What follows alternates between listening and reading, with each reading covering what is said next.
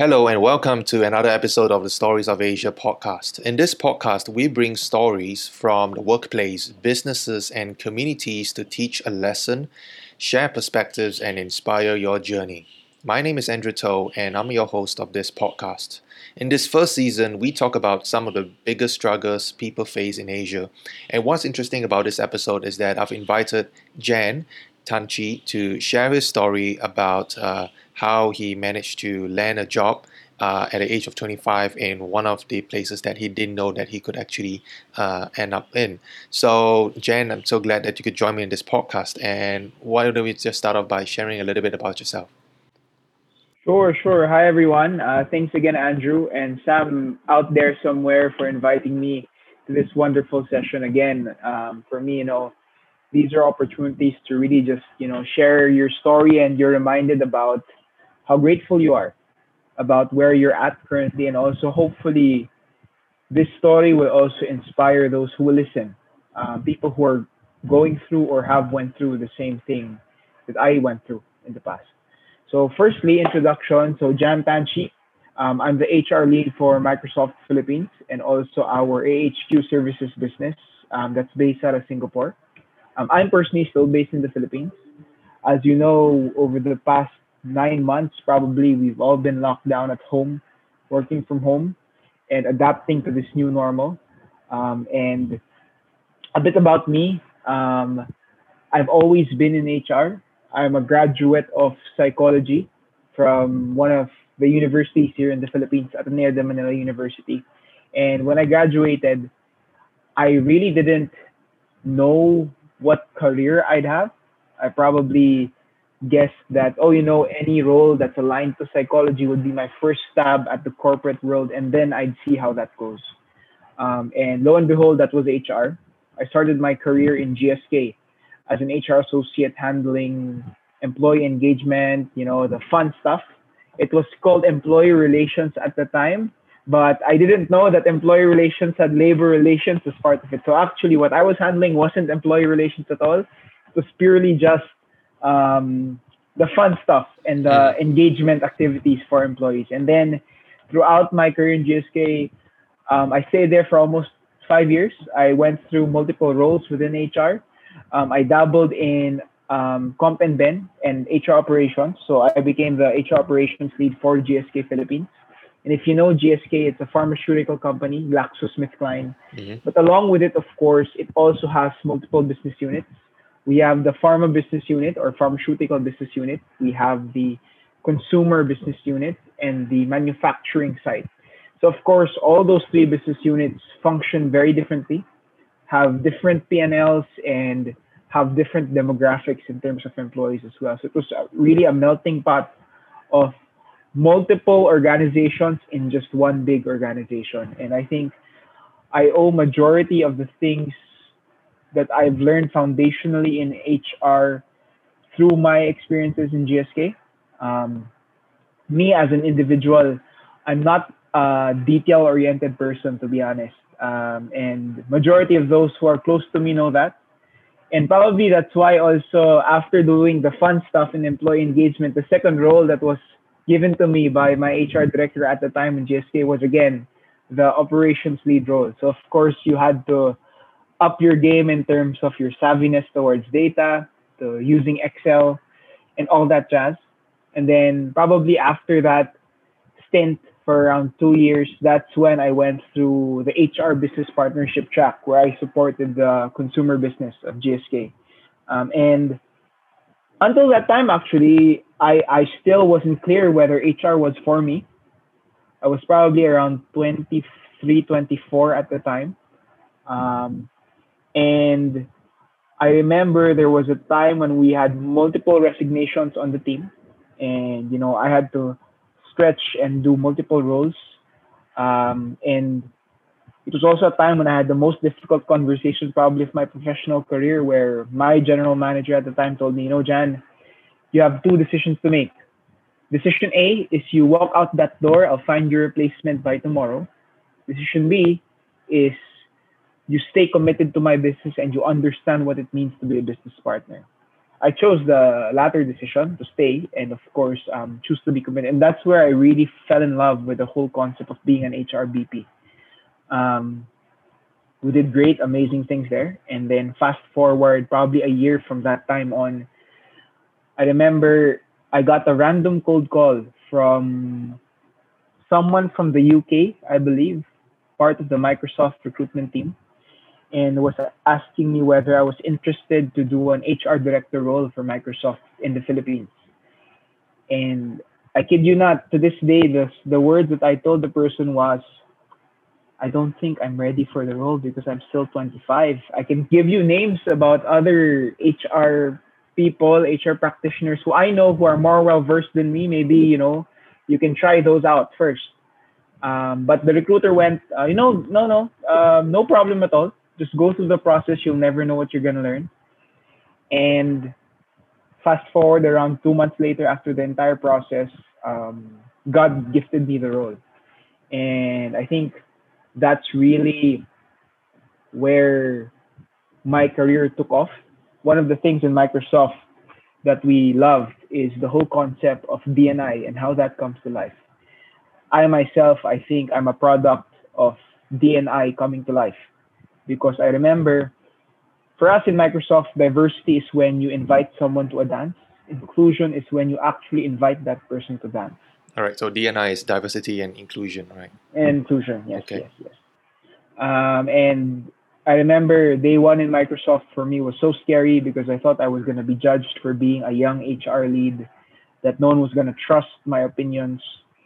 But from day one, I've never felt more included than ever before.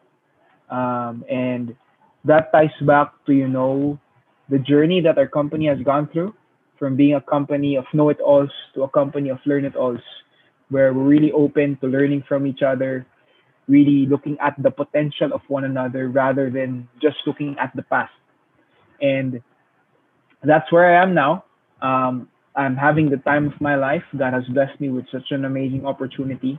Mm. And yeah, thanks for inviting me to this show. Sorry for the long no. introduction, Andrew. No, that that that is perfect because you've given me a lot of uh, um, things to talk about and to um, discuss.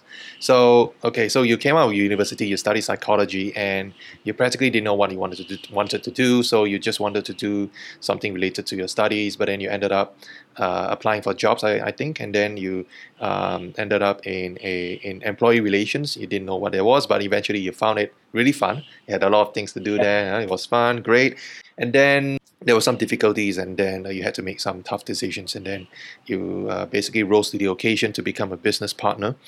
Um, and then after that uh, sometime when you were 24 25 years old you received a call um, from a hr uh, you, you basically were headhunted for a role right? So that was interesting because at a point in time you mentioned that you were only 25 years old and you you you you you you, doubted yourself, right? But so what was you know as I look at your entire career since you first started, what was the biggest struggle that you faced? I think um, firstly there, there's this concept called um, saboteurs, saboteurs and sages. Um, saboteurs are normally those self voices in your head that bring you down. I think I had a lot of that in the past um, up, to this day, I still have uh, those stuff telling you you're not good enough. You need to do better. You need to always watch your back. Um, you're still too young. You're not experienced enough. And I think those were the concepts that were floating in my mind when I was um, approached for that role. The second principle probably was in the in a company like Microsoft, you would expect, of course, um, a certain level of seniority, of excellence that comes with the brand. And I personally felt that my story was still too little to be able to contribute to such a powerful organization at the time. Um, and that's where, of course, the lines get blurred between humility or being humble versus doubting yourself. Um, I would say it's always important to be humble, but never doubt yourself for the accomplishments that you've done in the past because those are amazing accomplishments, no matter who you are no matter where you come from. And that's one thing I learned not right away, but throughout this two and a half years that I've been with Microsoft, that don't get defined by, you know, you feel young and everything because you've already done amazing stuff. Mm. So find comfort in that. All right. Okay, Jen. Uh, so tell me a bit more about the role. So you, you were headhunted for that. You had self doubt um, in your mind. You're not sure whether you're qualified to, or, or even uh, competent, or have, have an excellent profile to lead uh, one of the best tech organizations in the world. Eventually, did you manage to find out why you, you were um, approached for that role? Or or did you manage to find out what happened? Um, you mean why why I got selected for yeah, the role? Yeah, exactly. Yeah. So I think two things. The first one is always be true to yourself when you go through these interview processes. Um, point blank, actually, throughout majority of the interviews, I was just very transparent with what I've been through, what I know, and what I don't know. The second piece is that when you're in a crisis, you don't actually understand how that crisis is molding you for better things in the future. And that's exactly what happened to me through the Microsoft interview process because there was a really tough situation that we that we dealt with in the past in GSK where I had to double hat, triple hat, whatever. And honestly, at that time, um, when I look back at my GSK memories, that was probably the toughest time of my career because you woke up every day trying to chase after something. Um, and you were never doing something for tomorrow. You were always doing something for yesterday. You were playing catch up every single day. And at that time, I really didn't know why God was putting me through that. I really wanted to resign already, but I just stuck it through. And that's when the conversation also happened with my general manager that, you know, you can choose to be committed or you walk out the door. And imagine you're already doing so much work and then you're told that by your general manager of course, you're also quite um, quite um, stressed out in terms of what's God, what what's the bigger plan of God for all for me to go through all this. Mm. When I I walked through those scenarios during my interviews in Microsoft, and when I got hired, I asked my boss at the time, um, who was our APAC HR director, why did you choose me over everyone else?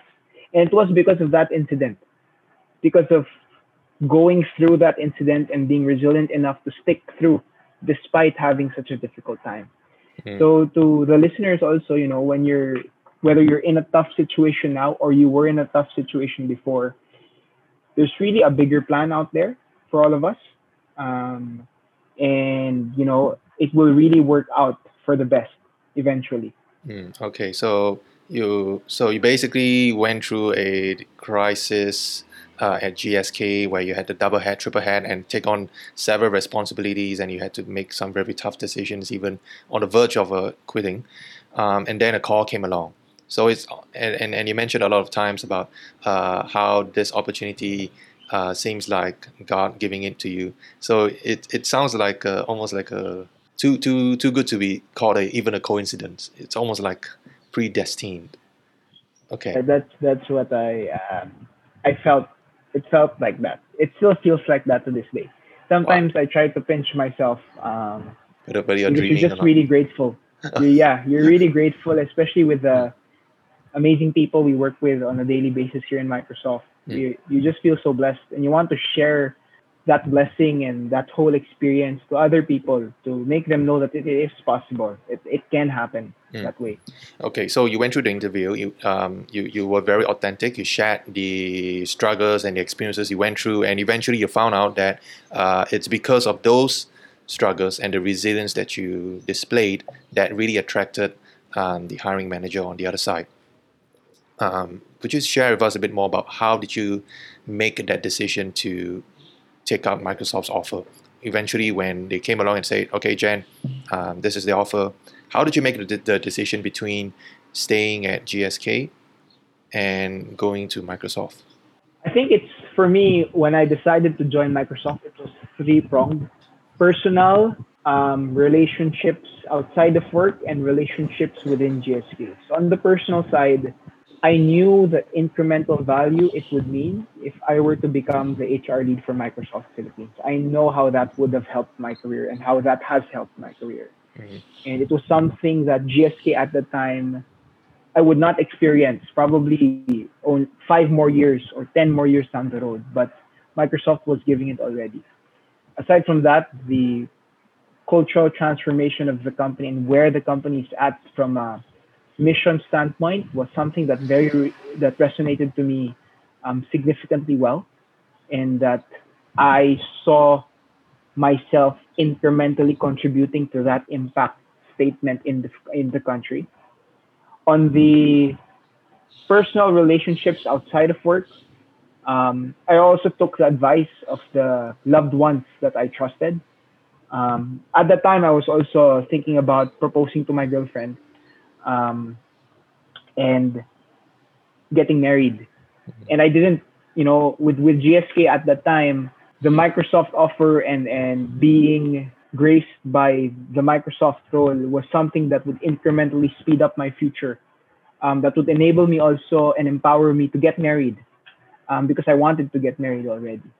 The third piece on the per- professional side or professional relationships. That's where, as an HR person, for those of you who are HR practitioners listening, I would say that's where the value of true business partnership comes in because actually I took the advice of my general manager for consumer at the time. I showed him the offer, I told him about the role, and he also advised me on why I should take it and why I should not take it. Um, and he told me, if you take it, it will be good because of these reasons. However, these are the risks that might happen along the way. So are you prepared for these risks? And he was very objective and he was very transparent with me. Um, and that helped because having that vote of confidence from the business leader I was supporting, he wasn't even my line manager, he was just the GM I was supporting, really drove home the decision tree for me that it was a clear yes to pursue the role. Mm. It seems like being objective and being transparent is so important in your career. Why do you think it's so important to be transparent and objective um, throughout your entire career? I think, I personally think this is just a personal opinion. Mm. If you don't show up as your authentic self to work, it will be 10 times more tiring to live up to that standard day in and day out. However, if you're able to really authentically bring who you are to work, um, you might not even need to work a single day in your life, right? There, there's a saying like that, mm-hmm. um, and that that's what I firmly believe in because when I joined Microsoft, I didn't pretend to be someone who was really well versed in HR. I was very transparent. These are the things I know. These are the things I completely have no so I asked my leadership team, can you help me understand these things that I don't know about? And they immediately helped me from day one. And and that that's really why I became successful. It wasn't because of me. It was also because of all the amazing leaders that um, were alongside me when I entered into Microsoft and to this day. Wow, that's powerful. So you were even transparent about what you don't know. And yep. by being transparent, you basically say, hey guys, I need help. I don't know this. Can someone help me? And as a result, yes, someone helped me and to get along. But of course, you know, the, I would say I was in a situation where I could do that, mm. where, where it was a company that I could do that. Mm. Um, there are companies though that that might not be possible, you know, because being realistic, not all companies have that type of culture and have that type of environment. And for those companies, there's nothing wrong with that company either. It's just you need to adapt to it a different way. Um, you need to probably be more prepared and more tactical in terms of which relationships you need to leverage and to really hone further mm-hmm. to get that support that you need. So, Jen, what advice would you then share with um, people right now who are struggling with trying to be authentic with themselves, uh, either because um, they either have self doubt or you know they have certain reasons why they want to don't or want or don't want to do certain things. You know, they're just basically struggling with trying to um, even express themselves for fear of repercussions. Um, you name it. I think first one um, for those listeners out there who understand what allyship means, it's really about practicing empathy towards others. I do firmly believe that having a strong ally in the professional setting that you're working in is critical for you to be authentic. So find that ally, whether that's a colleague of yours from a different team, whether that's a teammate of yours, or even your boss. Find that ally and share to that ally everything that you're going through and everything that you're thinking about. Just because you feel you're unable to speak up, don't create a self story for yourself that you aren't amazing because you are amazing. Continue to believe that you are amazing. Um, however, also stay humble. And that's the third and final piece, probably. Um, for us who are, we are all millennials. Well, I'm millennial, Andrew's millennial. Um, I think majority of the listeners are millennial, probably. Um, we have this mentality that we can conquer the world. We can, but we can't do it alone. We need the right resources. We need the right mentors. We need the right, as I mentioned earlier, allies to be able to do that. So even if we are all individually amazing, no matter what age, no matter where you come from, you will need that support because you can't do anything alone. You need to do it together. So continue to be humble and continue to be open to learn from the person beside you, the person in front of you, the person behind you. All right. So find allies, and that person can be someone you can be very transparent with to just share your thoughts and feelings, and that person could also then help you back. So let's say someone has identified some uh, another person who could be an ally, but they haven't exactly established a relationship yet. Um, how could then someone approach that person and then um, um, create that uh, request to to um, ba- basically ask the person, hey, can I can you be my ally? you know, uh, in in a more tactful way. Yeah, yeah. I think from a tactical standpoint, you know, um, don't be scared to chat an individual. Everyone will be open to chatting. Have a coffee with the individual, understand their background. And that's the important thing. Um, finding an ally doesn't isn't necessarily a very formal process it can be a friend, right? So try to angle on the lines of friendship first. Mm. Try to see, you know, have coffee with the individual, understand their background as well, because of course it's not a one-way street that you're just talking. You need to also understand where that person's coming from and what that person's background is. So yeah, mainly don't don't don't be afraid. Um, just just message the person, think the person. If you've seen the person in multiple forums where you think the person has been amazing, then just message the person, hey, are you free for a coffee chat? Well, now it's a virtual coffee chat, because um, I really want to learn more from you. So just just don't be don't be afraid. Hmm. All right, thank you, Jen, for sharing your story. Um, so thank you for listening to this episode of the Stories of Asia podcast. I hope you have learned from the story as we teach a lesson and share perspectives. If you like this episode, we love to hear from you. Do leave a comment, rate, and subscribe to this show so you won't miss our next episode as we have more stories to share with you in the next Stories of Asia podcast. Thank you, Jen, for coming onto this show.